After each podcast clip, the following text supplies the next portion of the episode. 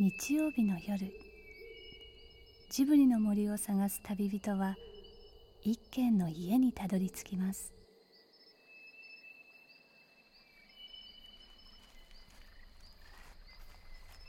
ジブリの森のラジオの川のほとり。そこに立つレンガの家はスタジオジブリ鈴木敏夫さんの隠れ家です。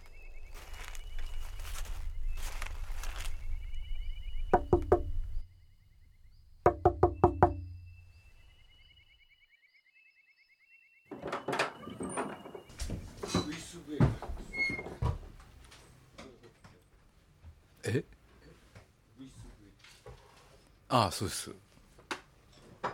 娘がくれたんですよね。あそうなんですギター弾いてます？全然。あでもちゃちゃんとチューニングネクタイがついてでも何にもやってないんですよ。音が全然ダメじゃないかな。あれよかったですね。鈴木さんなんかのパーティーであのデッカフェのデッキでなんか気持ちよく弾かれてたことがありましたつ初夏ですね。なんか多分内覧会の後あのカフェで打ち上げをやって鈴木さんがギターあ鈴木さんすごいギター弾いいやいや僕全然うまくないんですけどね。僕中学3年の時に覚えて以来それ以来ダメなんですよ。禁じられた遊びです。そうそうそうそうそう。それもね楽譜で入ったんであ間違いなんですよね。全然。板谷さん週1でしたっけ？練習。いやそんなやってないですよ僕ほとんど横着で なんかライブやるっていうと慌てて3回ぐらい練習って終わり。音楽か。山崎さんは？私は何もできません。なんかやりそうな雰囲気を出すんですよね。歌でしょ。まあボーカルぐらいは。ボーカルぐらいは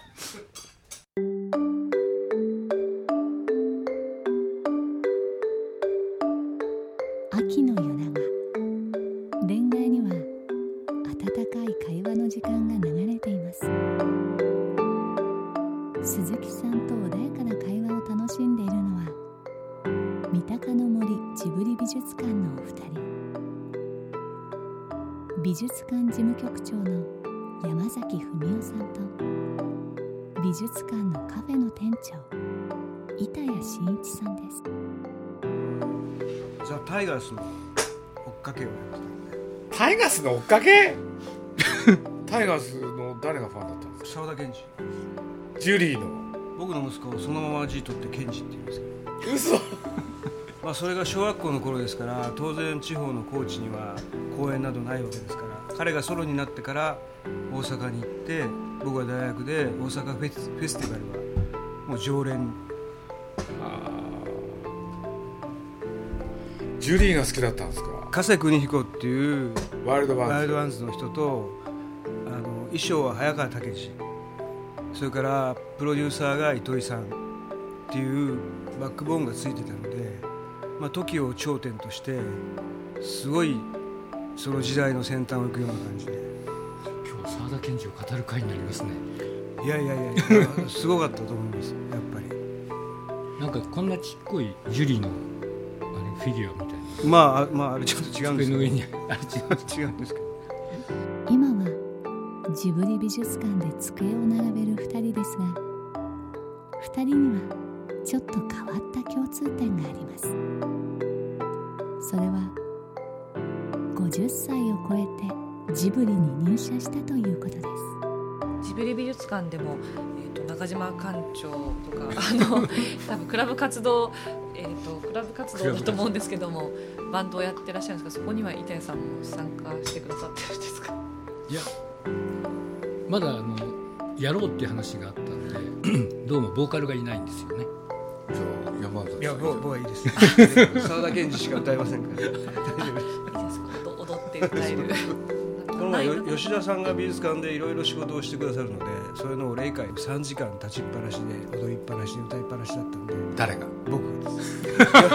吉田さんがびっくりして僕はバンド名だけ決めたんですよ。バンド名決めたんですか？なんで？笑わないでください。もうすごいわかりやすい。ジブリーズって。ジブリって熱風じゃないですか。でも俺たちは熱風は出せないからジブリーズって思う。そよ風で行こう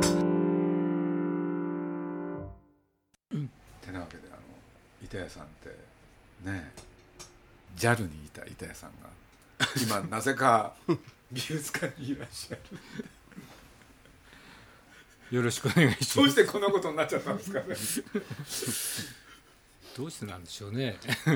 いやとにかく板谷さんとはねあの空を飛ぶっていうキャンペーンを、えーあれ何年前ですか？2007年2007年ですすか3年前ですねこれで子供たちにね絵を描いてもらって新しい飛行機の機体に絵をね描くっていう。でその時お目にかかった時は宣伝部長だったんですよね。そうですね。これでそれでいろいろあって今いろいろななぜか美術館で。はい。僕は中島館長とどうしよう。これからカフェの店長どうしようってあのジブリのバーで話してたら鈴木さんがスタスタッと来られて「いい人がいる。会ってみよう。JAL の元宣伝部長の板谷さん」って言ったんですよね。あれは忘れないです。ダメ元だったんですよね。こちらは。ここに僕と中島館長が呼ばれてそれこそ恋愛でね。はい。でそこに板谷さんが来られてだから最初はだから鈴木さんから携帯に電話がかかってきて「こういう仕事があるんだけどどう? 」って突然言われてもカフェの店長ですからね。え？っと思いましたけどまあでも電話でね断るのも失礼だし一度話を聞きますって言って改めて電話を返したんですね。それでここにお邪魔したのがちょうど5月のねた確か1日だったんですよそその日の その日にじゃあやっぱり美術館見てもらおうって鈴木さんがおっしゃってであの一飛を迎えに行って、はい。一緒に美術館に行くんですよね。そうですね。その日に？その日に。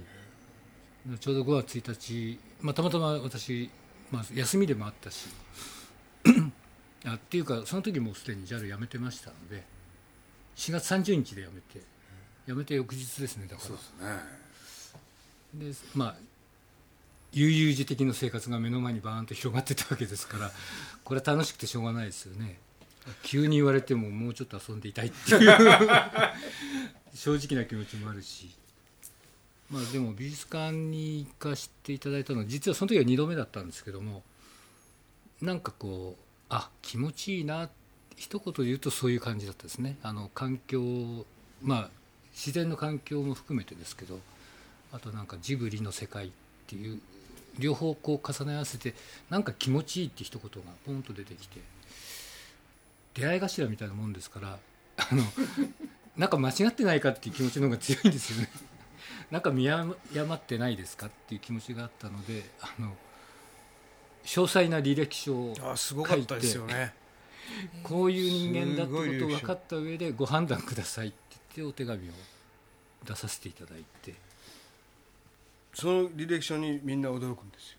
そう そうなんですか？はい。写真は貼ってなかったです写真は貼らないでいいと思うんですけど。も 僕は申し訳ないんですけどね。ちゃんと読んでないんですよね。履歴書って関係ないと思ってるんですよね。なる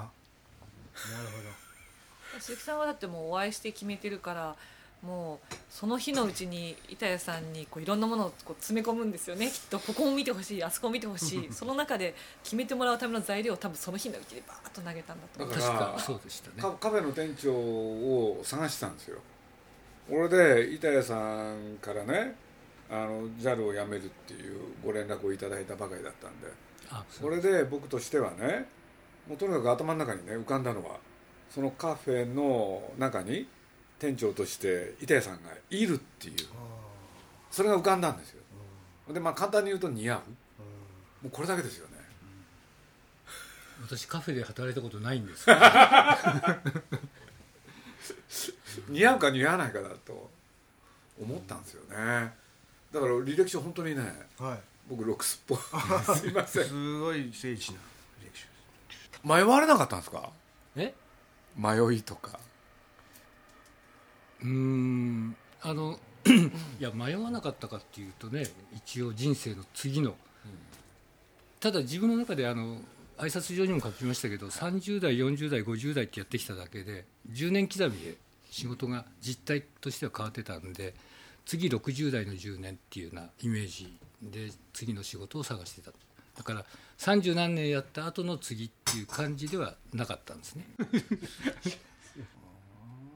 次の10年次の10年を何するのってまああのかっこいいんですけど30代の青春40代の青春50代の青春って呼んでたんですね勝手に。それぞれなんかこうダイレクトマーケティングやったり、まあ、ホテルのビジネスやったりコミュニケーションやったりっていうんでまた全然違うことやれるそういう環境を探したかったっていうんで実はここに伺った時に3つ考えてますって言ったんですよね。あのまあその中には結構真面目に勉強したいっていうのもあったしええ、あの 音楽関係の仕事もちょっと頭の隅っこにあったりとかであったんですがですからそれはあのジブリで働くっていう選択肢はもともと自分が辞めた時にはなかったわけですよね。そうですよね。想定もしてないですよね。あるわけないですよね。それが突然ここにピュッと割り込んできて えっていう感覚で戸惑いますよね戸惑いましたけどもなんかその後のその美術館の環境を見たりその自分の今までのライフスタイルからちょっとガラッと変えてこういう自然の中で働けるって素晴らしいなっていうふうに思ったのもありますね。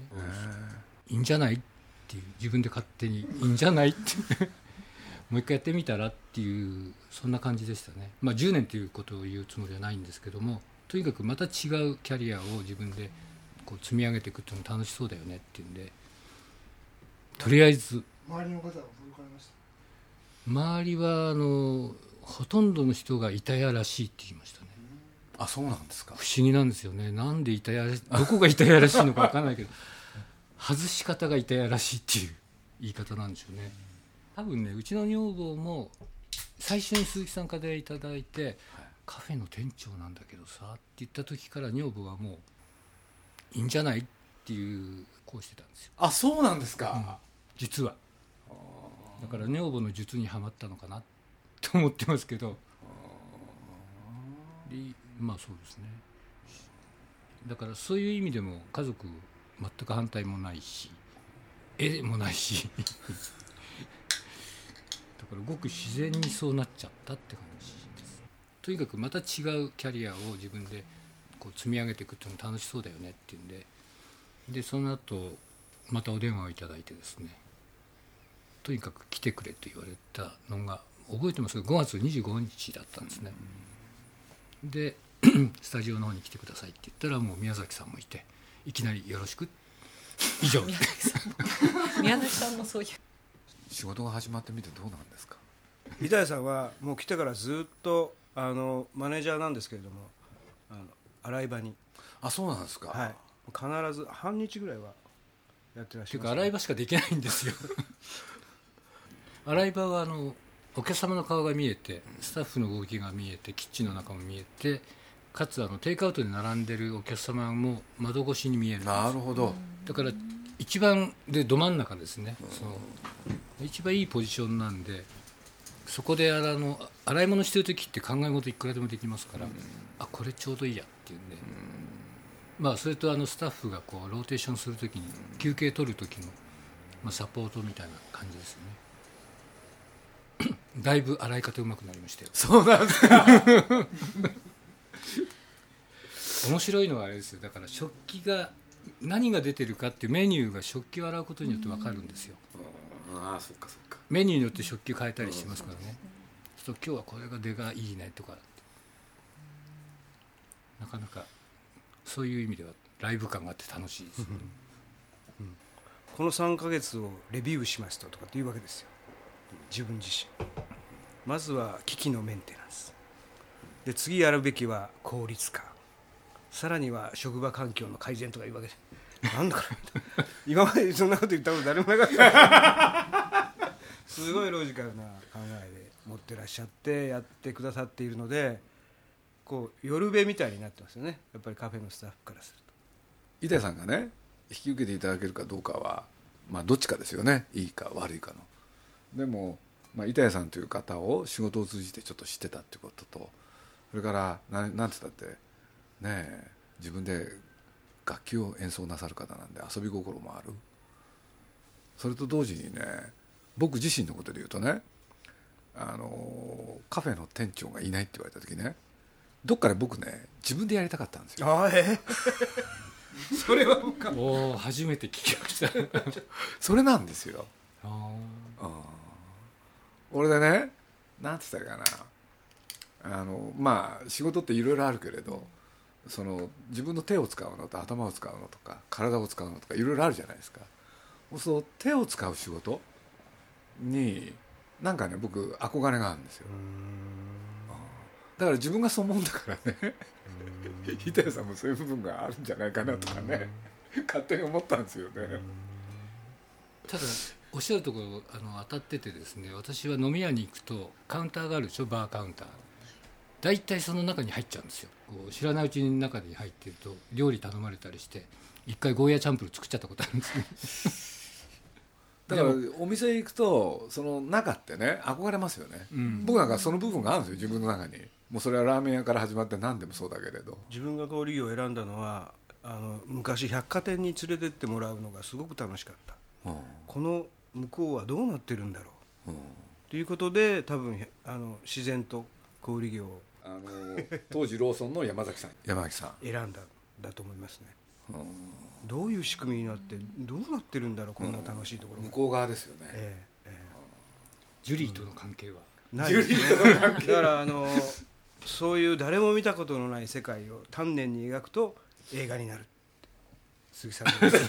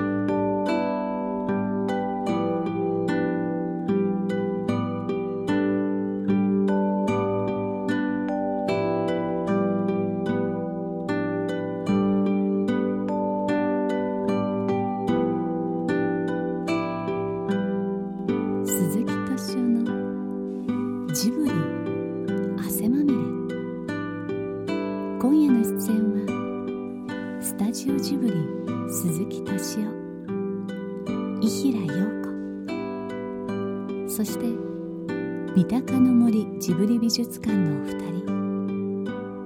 山崎文夫さんと板谷真一さんでした。美術館問題はね難しいんですよ。だから僕らもねやってる過程の中ではね少しは勉強したんですよね。ほんの少しですけどね。例えばディズニーランドってあるじゃないですか。はい、あれは何で作ったんだろう。あれディズニーランド行ってみるとひ本当によくわかるんですけどね。その映画ってねあの 2D じゃないですか。やっぱりウォルト・ディズニーってね立体物に憧れた人なんですよね。やっぱり本当の 3D、うん、それを作ってみたい。皆さんの中にもあるんですよね。いわゆる 2D じゃなくて 3D に対する憧れ。そうすると僕はあの美術館やるときにねもう最初から言ってたこと。もうとにかく中の展示も大事だけれど建物そのものが美術品になる、設計すべきは皆さんだじゃあ皆さんこれで設計をって言ったらね皆さんが最初のうちやっぱりどうやって作ったらいいか分かんなかったんですよね。実は。これでねあの僕は宮崎駿の映画の作り方知ってるでしょ。その皆さんって常にね部分から始めるんですよ。うんだから僕が思ったのは皆さんまず一部屋作ることなんですって。ああなるほど、ああこれで皆さんが「そうか」っつって。だったら映画をねどうやって作るかっていうのをね部屋をいっぱい作ればいいんだ一つの建物の中であの下から上へ行って上から下へ降りてくるって物語が好きなんですよ。あこれカリオストロの城もそうなってるんですけどね。これで必ずね建物が出てきてねそれは階層があるんですよ。ねこれで主人公と悪役がねだんだんだんだん上に登ってくるんですよ。ほんで一番上まで行ってまた下へ降りてくる。で地面に降りてくるっていうのが大体お話の基本になってるんですよ宮崎さんっていうのはインテリアデザイナーかもしれないですね。あのよく言われるのはアーキテクトっていうのは、まあ、非常にアロガントだって言われるんですけど建物の外観を作るんですよ。で景色の中でこの建物をこういうふうに置くっていうのがアーキテクトで。ああなるほでも私ホテルに関わってたんでアーキテクトの、まあ、見せたいものなんてあのいわゆるホテルに泊まる人には関係ないんですよね。お客様にとっては全部インテリアなんですよ。どでその部屋がどうできるかによって隣の部屋どうするか。ああのハウルの動く城ってね皆さん書いたのは大砲からですからね。あそっからですか。大砲を書いてね隣にちょっと屋根作ってほいで出窓作る。でこっちにね どななんかつけるとかって言ってだんだん増やしてったやつでしょ？部屋をいっぱい。そしたらねすんごい部屋の数ができた。のでやり始めたらね何しろあそこ高さ制限があるんですよね。はそう確か、うん、正確にだと忘れましたけど10メートルぐらい。これでその中にね当てはめてみたんですよ。全然入んないんですよ。いそれで掘ったんですか？これでね現地を見に行って改めて掘ればいい。逆なんですよ。最初から掘るじゃなかったんですなるほど。要するに全部が収まらないから掘ろうって。それで高さ合えばいいんですそう入り口を下にしたんですよ。これでね皆さんがね騙し絵ってあるでしょ？はい。あの発想になるわけですよ。だったら自分がねどこにいるかわからない。多分きっと三鷹の森ジブリ美術館は長い時間をかけて描き続けられるジブリのもう一つの映画なんだと思います。そんなもう一つの映画の見えない絵を描いてジブリ美術館はどんな作品に成長していくんでしょう？聞いたんですあの美術館に行ってねあの案内係の子に一番多い質問は何って。JR でこれ聞くとトイレはどこですか？はい。だから多分ここもトイレはどこですか？だろうと思って自分で答えを言ったんですね、それ残念でした。それは2位ですって。じゃあ1位は出口はどこですか？ああそれ分かりますね。私も最初行った時迷いましたもん。自分がどこにいるか分かんないし入り口も出口もどこか分かんなくなりました迷子になってますもんねみんな。誰々言っちゃダメ。いやいやいやいやいやすいません。来週に続く。